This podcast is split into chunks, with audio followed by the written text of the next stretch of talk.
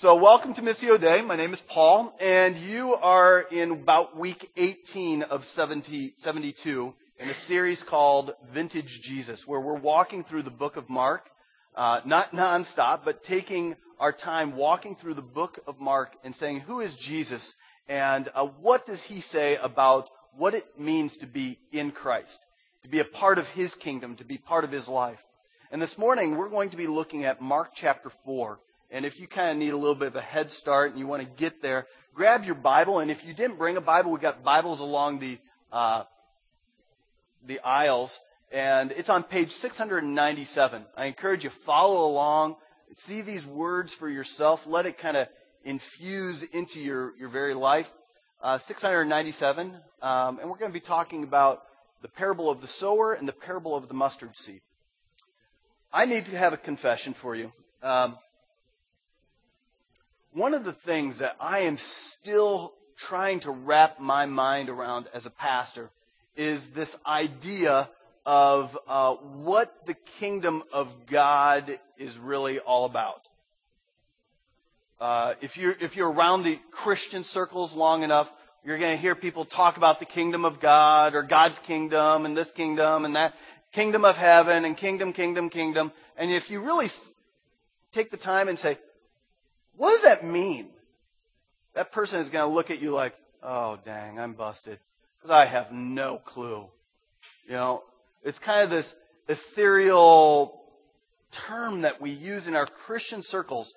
Um, and we really don't understand it. And Jesus does us the courtesy of painting pictures, giving us these, these stories and these ideas and these uh, really beautiful picture stories of what it is.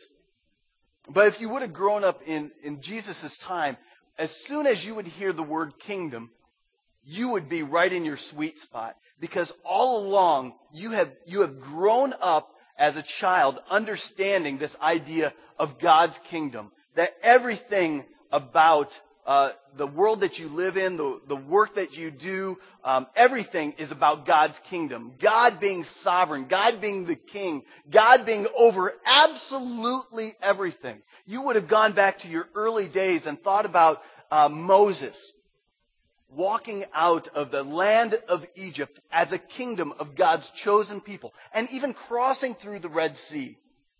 And God protecting and clearing a way so that you could come through safely. You would have thought about those times in the desert where God's presence was so real that there was a fire by night and a pillar, a cloud by day, where you knew God's presence was right there in the midst of the kingdom, God's people. You would, you would remember the Mount Sinai event where God spoke to Moses. And Moses came down glowing because he was in God's presence, the sovereign, the king's presence. But for us, we really don't get that. We don't understand kingdom kind of stuff. We get democracy. We get the idea that I choose. I get to choose how involved I am, how involved religion is in my life, how involved my spiritual walk is in my life. I get to decide all those kind of things. I cast my vote and say, that's it. That, that, that's, that's what I understand when it comes to kingdom. But we really don't talk about it too much. But Jesus says, listen, he starts off and says, how do we describe the kingdom of God? What parable can I tell you so that you get it? And this morning we're going to look at two parables and they're different. I'm going to focus on the second one and bring in the first one. And it is just a rich picture. Uh, some of you, you ladies who have uh, diamonds on your finger, uh, Chad's wife has a cubic zirconium, but um, just, just, I love, I know, I love you too, man. Uh, but think, you know, if as you look at as at a beautiful ring, a beautiful diamond, it is this thing, and you look at it and if it's just freshly cleaned, ladies, you know what I'm talking about. You go in and you get it cleaned at uh, one of those places in the mall, and then they try to sell you more stuff, and because it's supposedly free, but really what they want. Anyway, welcome to America. You get it cleaned and you walk out, and there's it just catches the light, and you go, oh, "He does love me." And then you think, man, that is just the beauty of my ring. And you turn it, and there's just another facet, and you go, there is so much to this one diamond. There's just so much beauty in that one. And that's the same with the kingdom of God, is that Jesus gives all these pictures and all these ideas about the kingdom of God, and it's like a diamond with many facets, the same thing. And he's trying to paint this picture. So it's important for us, as the body, as a group of people that come under the, the umbrella of Missio Dei Church, to start connecting dots about the kingdom of God.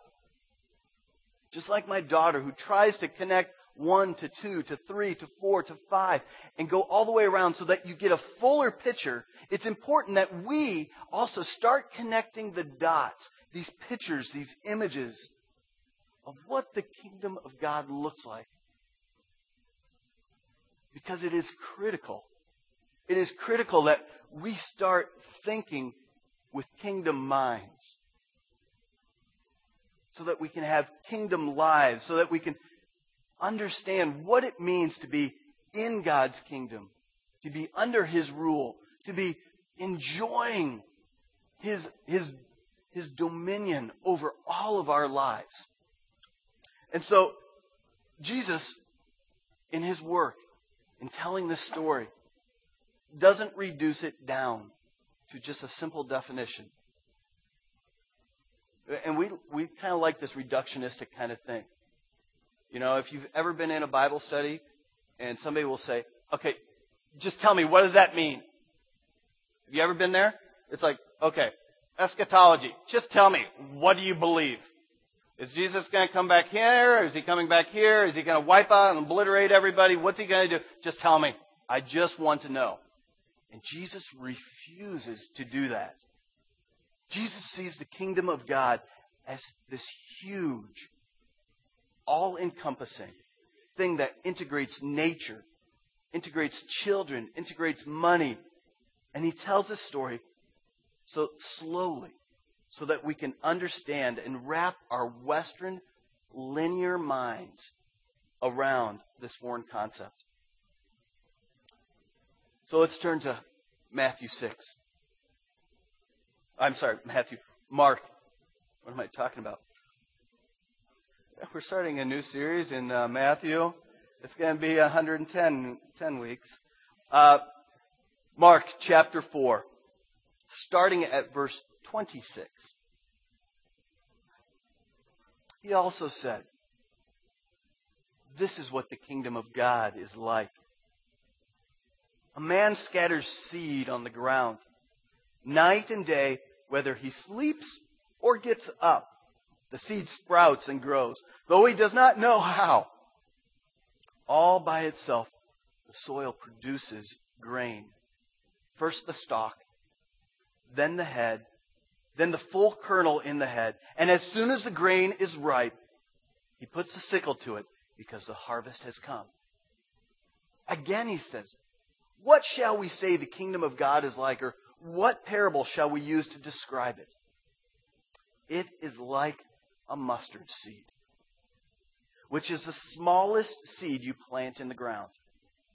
When planted, it grows and becomes the largest of all garden plants, with such huge branches that the birds of the air can perch in its shade.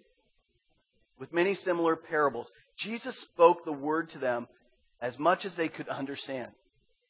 Kind of limited capacity people. He did not say anything to them without using a parable. But when he was all alone with his disciples, he explained everything.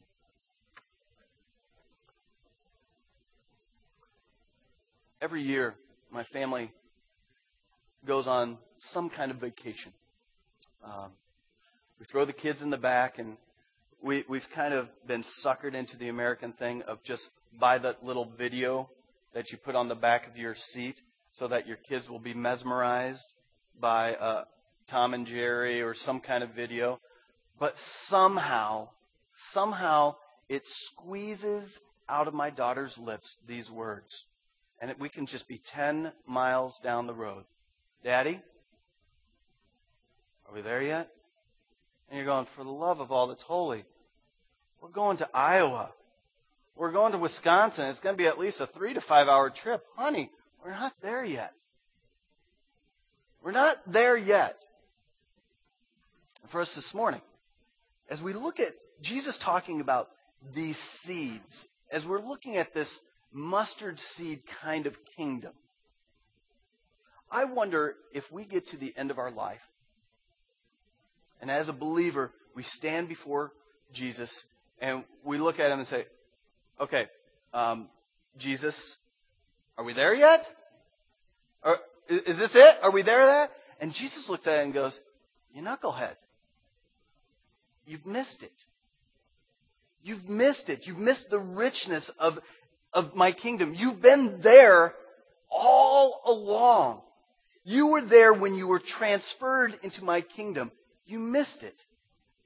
And can you imagine what these disciples are thinking as these early, uh, these, these Hebrew children who have grown up going to um, the teachings and hearing the rabbis speak and watching the priests and all these kind of sacrifices going on, and they've given their lives to Jesus. They've given up all their possessions, all their jobs, they've given up their prestige, and kind of foolishly followed after this up and coming rabbi. And then they're sitting before Jesus and going, okay, did you hear what he just said? I thought that the kingdom of God was going to be this huge upheaval, huge upheaval where the Roman government was going to be obliterated and God would finally usher in his final kingdom where Jesus, the Messiah, would be sitting on the throne. And they're going, I thought that was it. But apparently not. We're missing something. And Jesus says, now listen. The kingdom of God is like this. It's like a small, insignificant, easily trampled on seed. It's not this huge show with glitz and glamour and lights and all kinds of parades up and down the street. Instead, Jesus says, listen, what the kingdom of God is really like, is the smallest seed that you can plant in the ground.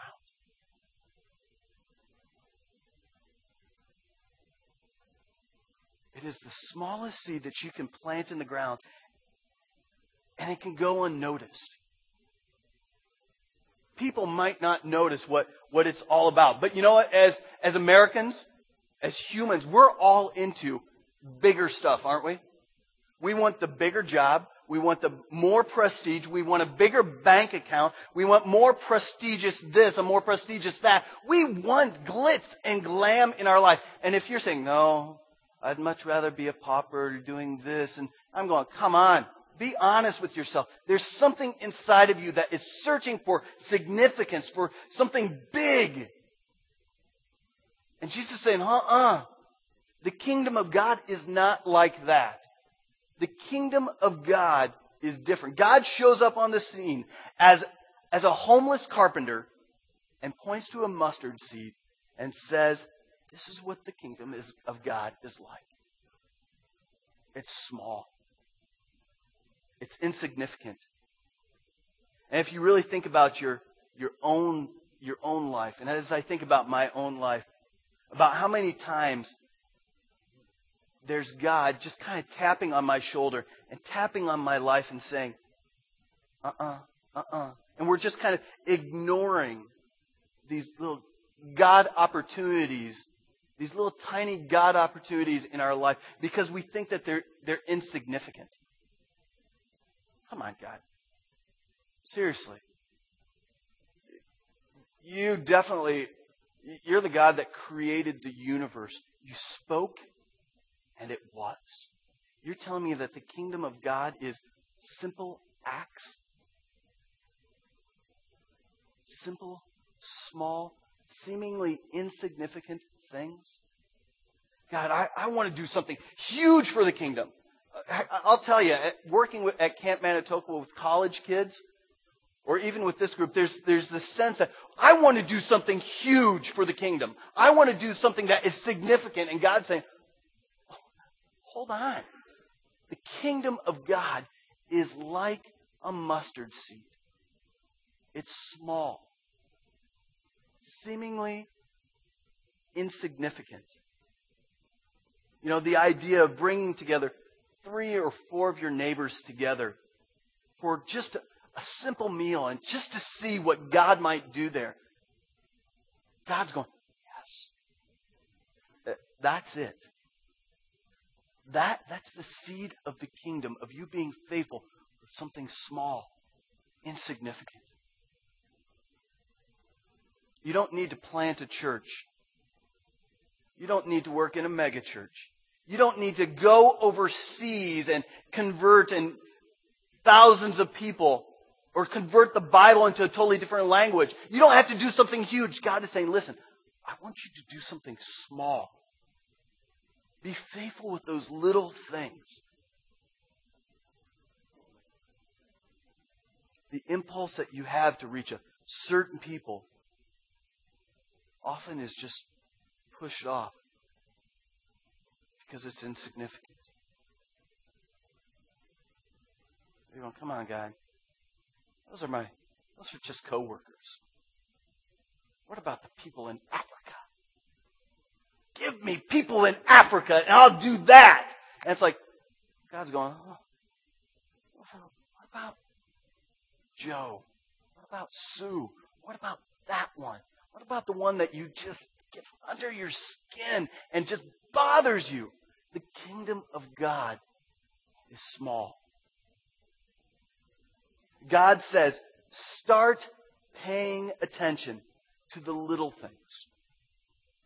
Start paying attention to those little, tiny, seemingly insignificant things. Because if you are just living on the economy that says bigger is better, the glitzier the better, the more fame you have, the bigger numbers you have, you've missed it. If you think it's all about the noise that you as a church are making, you've missed it. You've missed it. If you think it's all about getting press, getting into the newspaper, getting on TV, getting an ad here, getting all this, you've missed it. The kingdom of God is different.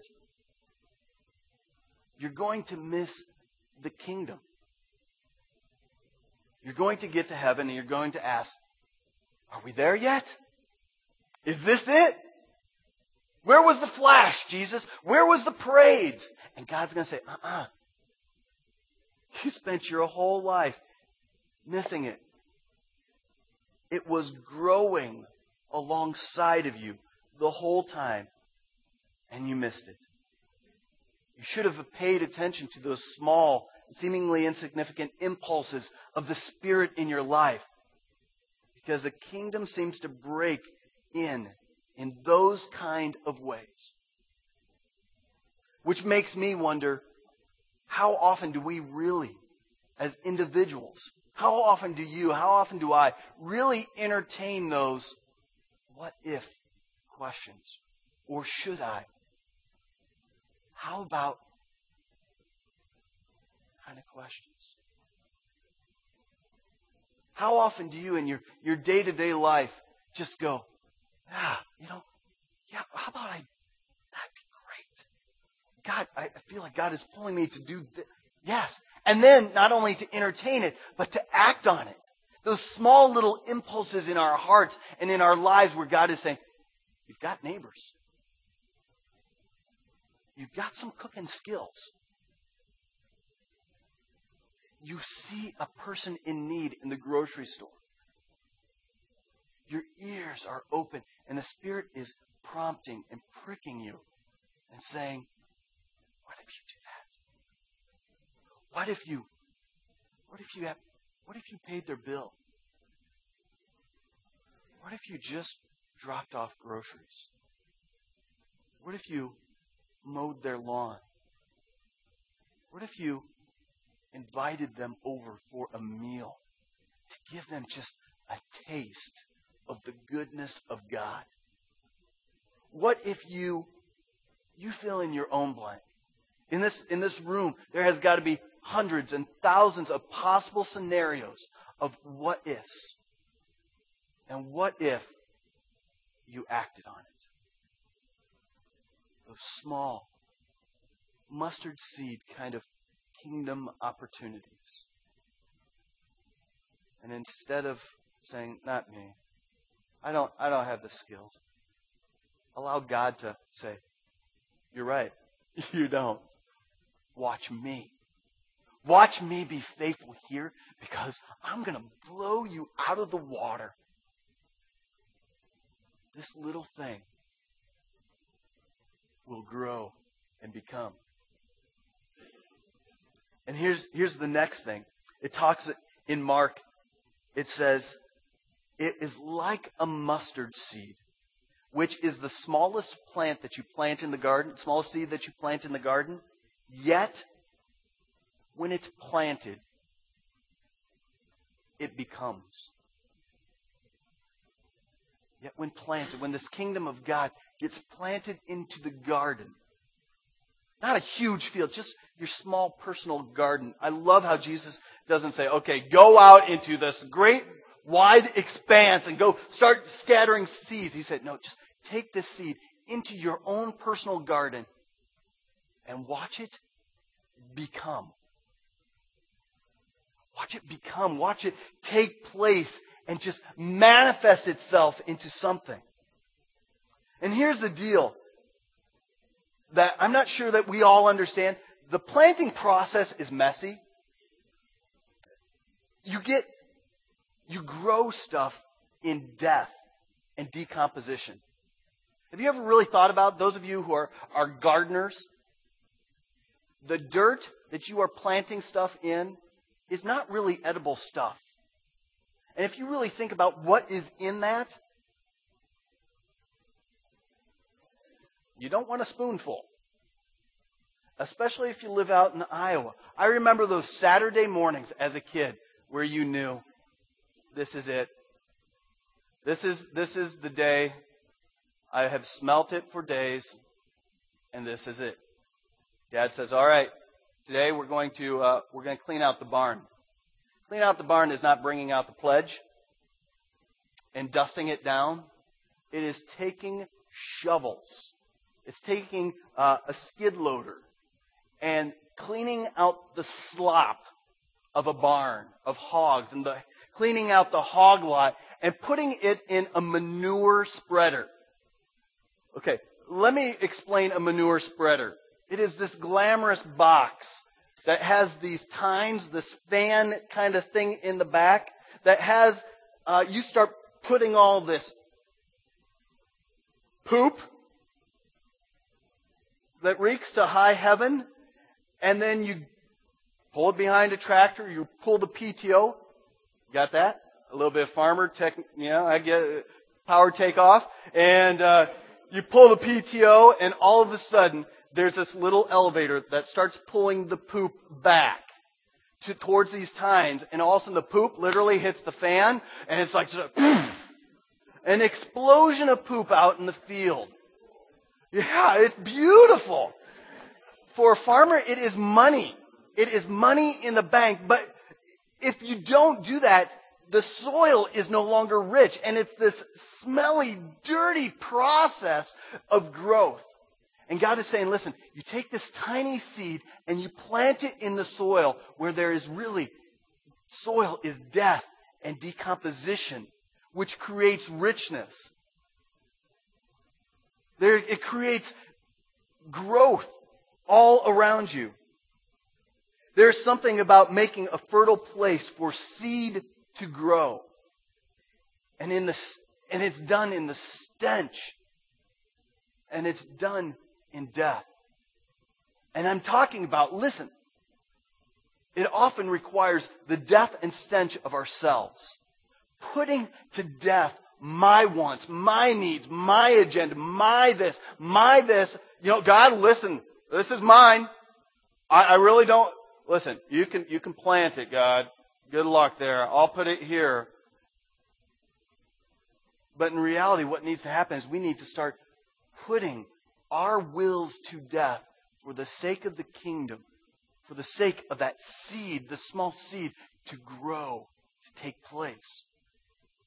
But what we do, most Christian spirituality, what most of it looks like is we take this seed and we scatter the seed in the midst of a dentist office. I hate the dentist office. And no offense if you love your dentist or if you're a dentist or a hygienist, I don't like it.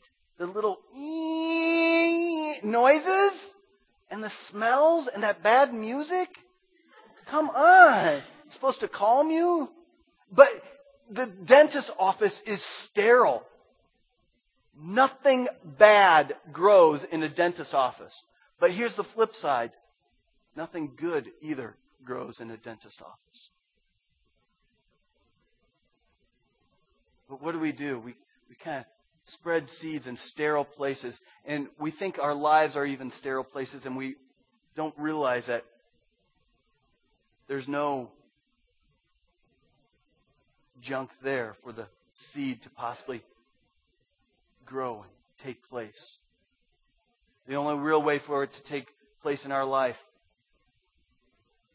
is to be honest and say, I need to make this soil better by allowing death to take place. My selfish wants, my selfish needs, my selfish whatever. And the thing about the kingdom of God is that it gets planted in nasty places in your life and even in the nasty places of our city. People are always saying that they want to see God at work. I, want, I just want to see God move here. I just want to see God move here. But most of the time, they never want to go where God is moving. We kind of want to do this bleacher mentality and say, okay, God, move over there, but please don't call me out of the bleachers. They're hanging out in the dentist's office wondering why God is not up to anything there in their lives. God's teeth are fine. He's out looking for people whose lives and situations are a wreck. God is saying, Give me your addiction. He's saying, Give me your selfishness. Give me that thing that you're ashamed of and are trying to pretend that I don't know it exists. Give me all those things. And that's the very place I want to grow my kingdom. In your mess, in your junk, in that dirty place, in your addiction, you know what? If you're willing to die to yourself, I want to grow my kingdom right there. In your selfishness, if you're willing to die to that selfishness, I want to plant my kingdom right there. Because that's going to be a beautiful garden. God is saying, Are you willing to do that? And it's not just inside of you that God wants this seed to take deep root in your life. He wants it to go outside as well. God's saying, I want to grow this kingdom in this wonderful city that you're worshiping in. I want to grow this seed in the places that you're living and working and breathing.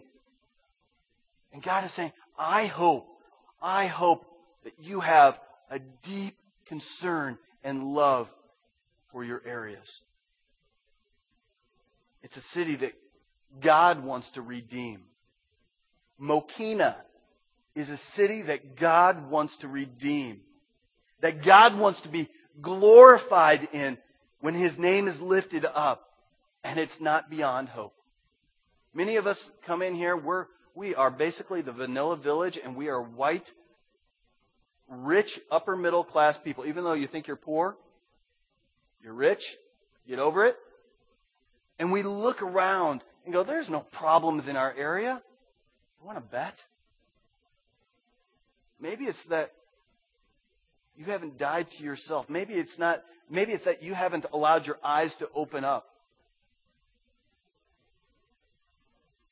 It's here. There is pain here. Doing coffee in Frankfort.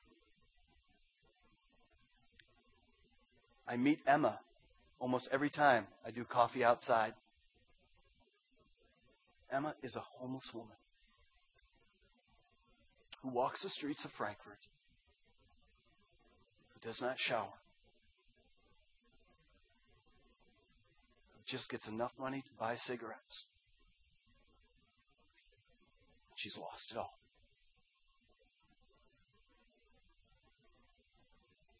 We've got people in these, this school district who have got to have free and reduced lunches.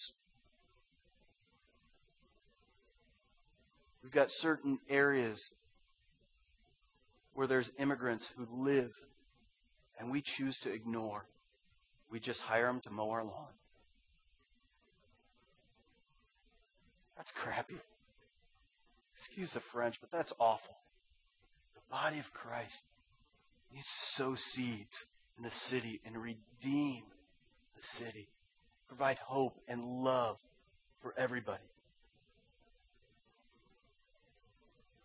God wants to break in.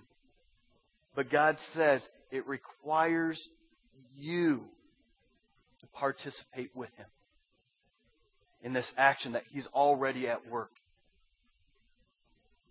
If you look back, it says in uh, 4, verse 27 and 28 Night and day, whether the farmer sleeps or he gets up, the seed sprouts and grows, and though he does not know how, all by itself the soil produces grain, first the stalk, then the head, then full kernels in the head. God is at work already in our city, and are we willing? We, we don't know how God works, but are we willing to open up our eyes and watch and see where those kingdom seeds are being planted, where God is already at work. We don't know how He's doing it, where He's doing it, unless we're really listening and tuned into God's kingdom. And God is saying, even in this mess, even in this city, even with these people, I can grow the beauty and the wonder of my kingdom in even that. God is concerned with our willingness or our lack of willingness to participate with Him in His kingdom. God's highly concerned about that. The thing that I don't like about this, this parable, I know you're not supposed to not like stuff about the Bible, but thing that I don't like about it is that I know enough about myself that I like the kind of spirituality that I can control. You know what I'm talking about? It's kind of like, um, okay, just tell me what I got to do, and I'll do it. You, I need to take another, do another Bible study. All right, I'll do another Bible study. What I need to get involved in another ministry, I'll do. I'll do another ministry. What I need to fast, okay, I'll fast. Tell me what I got to do. You know, if Jesus would have just said, "Hey, here's the eight things you need to do to get into the kingdom of heaven and get into, you know, be really faithful with God. Do these eight things," I would have had that done a long time ago, and I would have been set. But Jesus says, "Hold on a second. The kingdom of God is nothing like that. It's nothing like uh, just here's some lumber, build this, and you're done. The kingdom of God is like a seed. I can't make a seed. Can't make a watermelon. I can't build a seed. I can water it. I can tend it I can pull weeds from around it, the sin and the junk in my life. But the miracle that happens within that seed, I can't produce. I can't make it happen. But you and I, as, as followers of Jesus, are yoked, are tied to the Spirit of God. It's only the Spirit of God who can grow the life of Christ within us. You can cultivate it. You can partner with it. You can pull the weeds of sin and distraction from around it, but you can't make it grow. I love it because it's so freeing, but I hate it because I can't control it. I can just see some of you going, What do you mean? I can't control my God and how the kingdom of God looks in my life. Seriously, you are not sovereign. Never seen any of you part the Red Sea. Never seen any of you raise a man or woman or child from the dead. I've never seen you walk on water.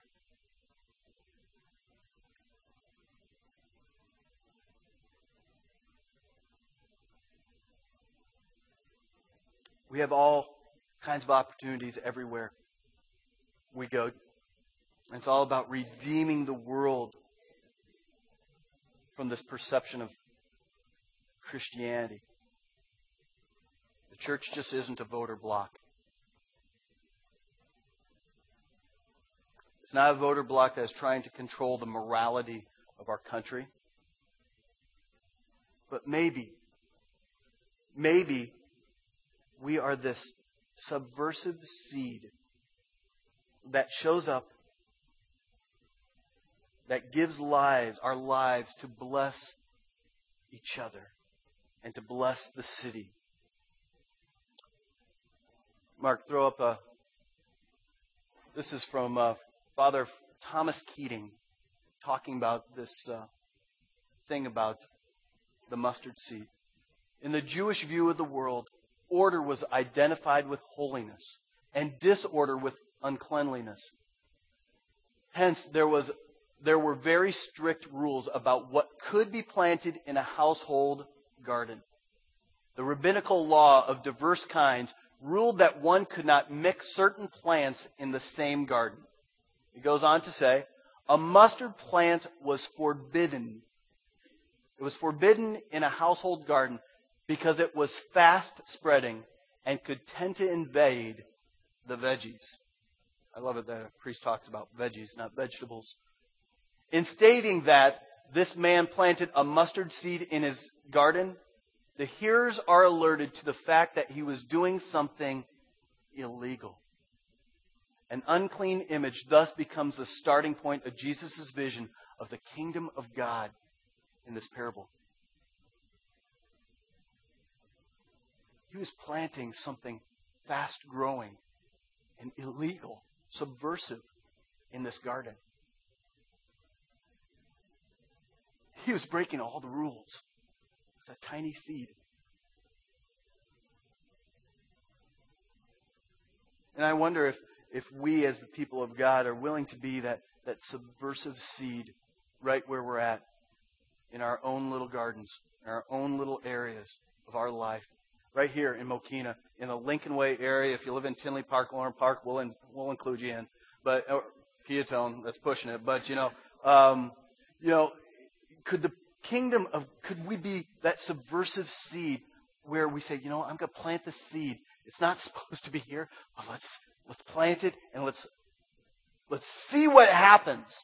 Let's see what kind of growth can take place. And maybe if we would do it without expecting any kind of return. I've been a part of churches that, okay, if we do this, if we do this kind of campaign, if we do this kind of campaign, you know what it's going to do? It's going to bless us because we're going to get more people in our seats. And you know what it's going to do on top of that? It's going to be more money in the coffers. So let's do this kind of program. And I'm going, what are you talking about? That's not how the kingdom of God works. Yes, the kingdom of God is about growth and seeing fruit come apart, come, come. But it's more about, the kingdom of God is more about being a blessing.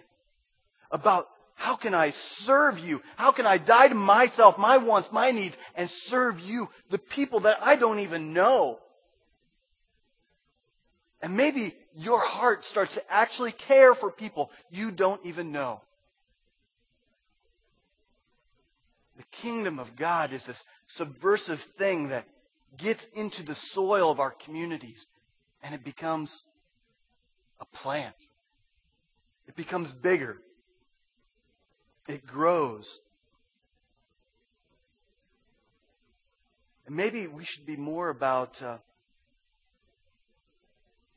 giving people opportunities to ask questions, to dialogue, eat, to laugh, play, to maybe just catch a glimpse of Jesus in what we do and who we are. What if we become that kind of kingdom people? I believe that's when kingdom, God's kingdom grows and becomes. And the thing is that the seed that started out to be so small and insignificant, it becomes significant, and a blessing to all. And if you look at it, it talks about how uh, when, yet when planted, it grows and becomes the largest of all garden plants. It's not like a general sequoia huge thing. It becomes the largest of all garden plants. Right in your own backyard, it becomes huge in your garden. And then on top of that, it says, with such big branches that the birds of the air can perch in its shade. And if you were around a few weeks ago, we walked through the parable of the sower. And there was this imagery of the, these birds. They're almost birds of prey just waiting for the gospel seeds to be sown. And these birds see these seeds bouncing on the hard soil and they come down and devour the gospel. And Jesus is saying, listen, it's going to become a huge garden plant. And these birds, they're going to perch in the shade and enjoy the blessing of the shade that you now provide. She's saying, listen, if you're faithful, those who are resistant to the gospel, resistant to the kingdom, are going to enjoy the shade that you provide. You're going to be a blessing to those who don't want to receive the blessing. Those who are saying, Christianity, what a bunch of bull. Come on now. Oh, yeah, maybe there is a God, blah, blah, blah, yada, yada, yada. And you're going, me be a blessing to you. Let me provide some shade for you. Let me care for you. You're ultimately responsible for your decisions, but you know what? I want to bless you. I want to love on you. I want to care for you. You could perch in these branches for as long as you want. So think about in that in your workplace, those people that are just you just want to offer the right hand of fellowship in the face. You know those? Not that I have any people like that that I work with, Chad. But uh, you know, there's those people that you you rub elbows with, and you're just in their lives, and you're going, man. And God is saying, why don't you be a blessing?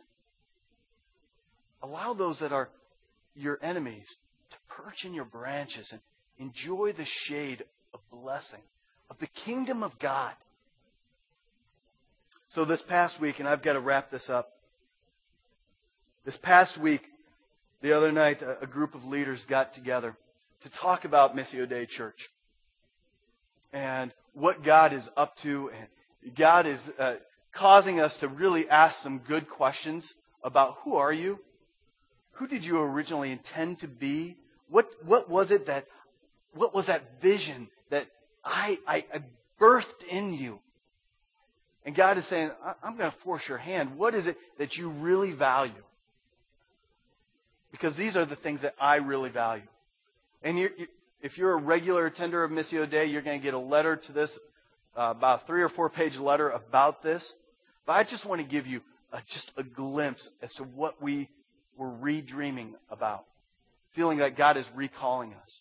We, we talked uh, about how we feel that God is recalling us to be all about gospel transformation right here in the community. The preaching and the serving with the gospel. Right here, right where we're at. We believe that God is calling us to be all about impacting this community in real, relevant, honest ways. Not contrived church programs, but real ways of serving the community, loving Mokena Public Schools, loving the police department, loving the fire department, loving the, the village, caring about the beauty of this city and impacting and offering shade. But we also believe that God is calling us to be a church that is sending out 50% of everything that comes in. And we're creating a plan to make it happen. Scares the living daylights out of me. Because last week our offering was about $700 scares the living daylights out of me. But creating a plan where we say, God, this is your kingdom. You love this city more than we'll ever love it. You love this church more than we could ever love it. But God, you want us to be faithful? We'll, we'll be faithful. We're going to participate with you. We're going to cultivate this earth. We're going to pull out the weeds and the distractions within our body, and we're going to be faithful. We're going to go forward. And it's going to call us to live differently, to serve differently, to give differently, to be in this community differently. And it may mean that some of you may go. Don't want you to, but you're going to go, come on. I just want a church that's all about great, a great band and some great music, about Sunday morning, and we're going to say, you know what? We're really about this, the other six days of the, of the week. That's what we're about. About empowering you and training you and giving you opportunities to go out into the community and to transform this community with the power of the gospel and be the kingdom of God. To see it unveil and become richer and more beautiful. That's what we're about. That's what lights fire in my belly. I love to preach. I'll be honest, I love it. But I love it even more hearing stories of people who are faithful in their community. And allowing the gospel to transform their lives and to transform their relationships, transform a neighborhood, a city. To hear the mayor of Mokena say, Seriously? You're asking me what you can do for me? Come on. What do you want? No, seriously. We want to bless you. What can we do? Garbage pickup? We'll do it. We'll get our hands dirty. And here's my prayer my prayer is that we are people who practice the presence of the kingdom all around us. My prayer is that we really understand and participate. That we really get that. And that we live life in this community. And we can say, I've tasted, I've experienced, I've touched, and I've lived vibrantly in this kingdom of God the whole time. And I'm not going to get to heaven and say, okay, God, are we there yet? Is this it? Is this where the party begins? And God's going to say, no, the kingdom of God is here. June 1st, 2008, the kingdom of God is here. Are you ready to participate? Are you ready to enjoy my kingdom, my goodness, my richness, my provision, my care here today? Or are you going to wait for eternity? Because it starts now. You've been transferred right into my kingdom right now.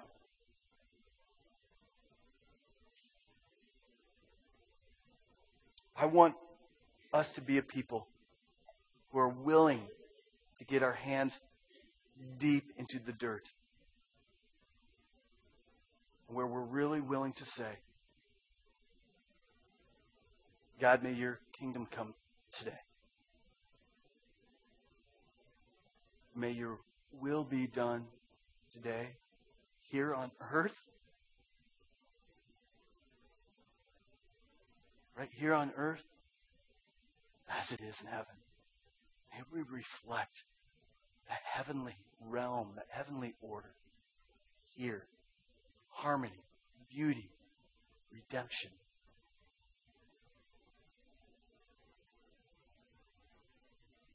God does call us to repentance. He calls us to be people that are repenting and remembering how uh, the kingdom of God really works and how Jesus Christ came as a beautiful picture of what it means to be selfless and to offer redemption by giving himself, his very lifeblood, so that we can stand rightly before God. And this morning we are going to uh, participate in communion. And for some of you,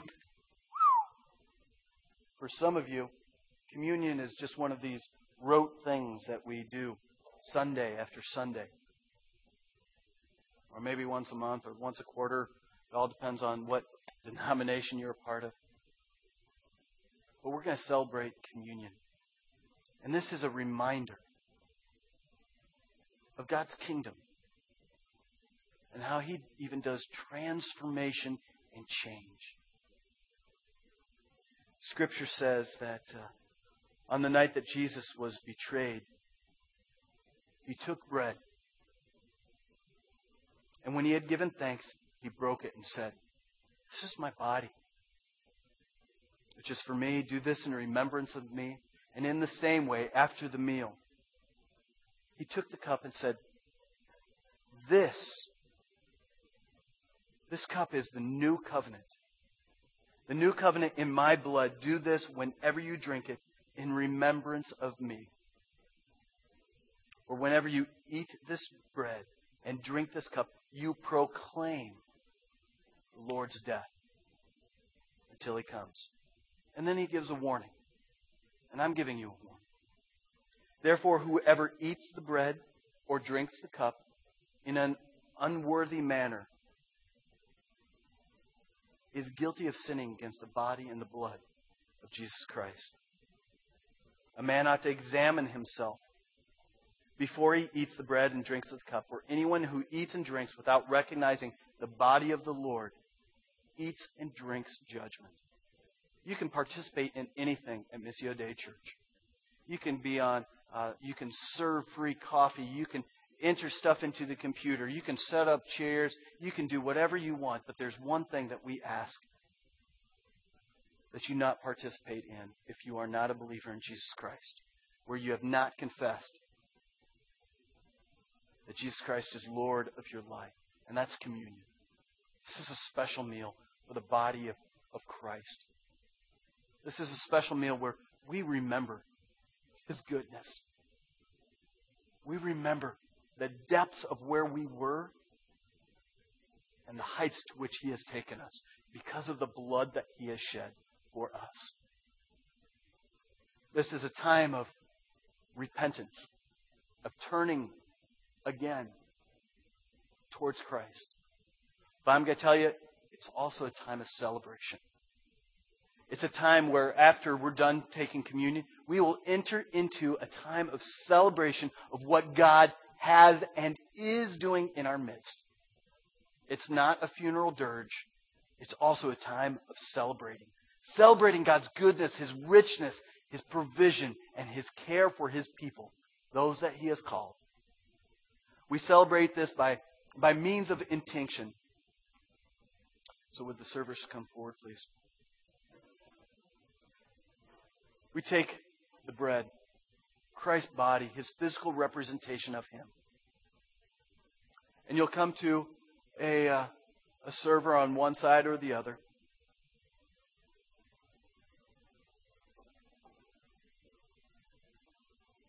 And take a piece of bread. And that person will say, The body of Christ, broken for you. And then you'll take that piece of bread and go to the next person dip it into the juice. The blood of Christ poured out for you. Amen? And then you eat and celebrate. We're not going to do this row by row. We're going to do this when you're ready. So take your time. This is also a time where we, like I said, give and receive benevolence. So come, for all things are ready. Take time to repent and come before the Lord, but then come with joyful hearts that are saying, The Lord is good. For as far as the east is from the west, so far my sins separated from me. Come, for all things are ready.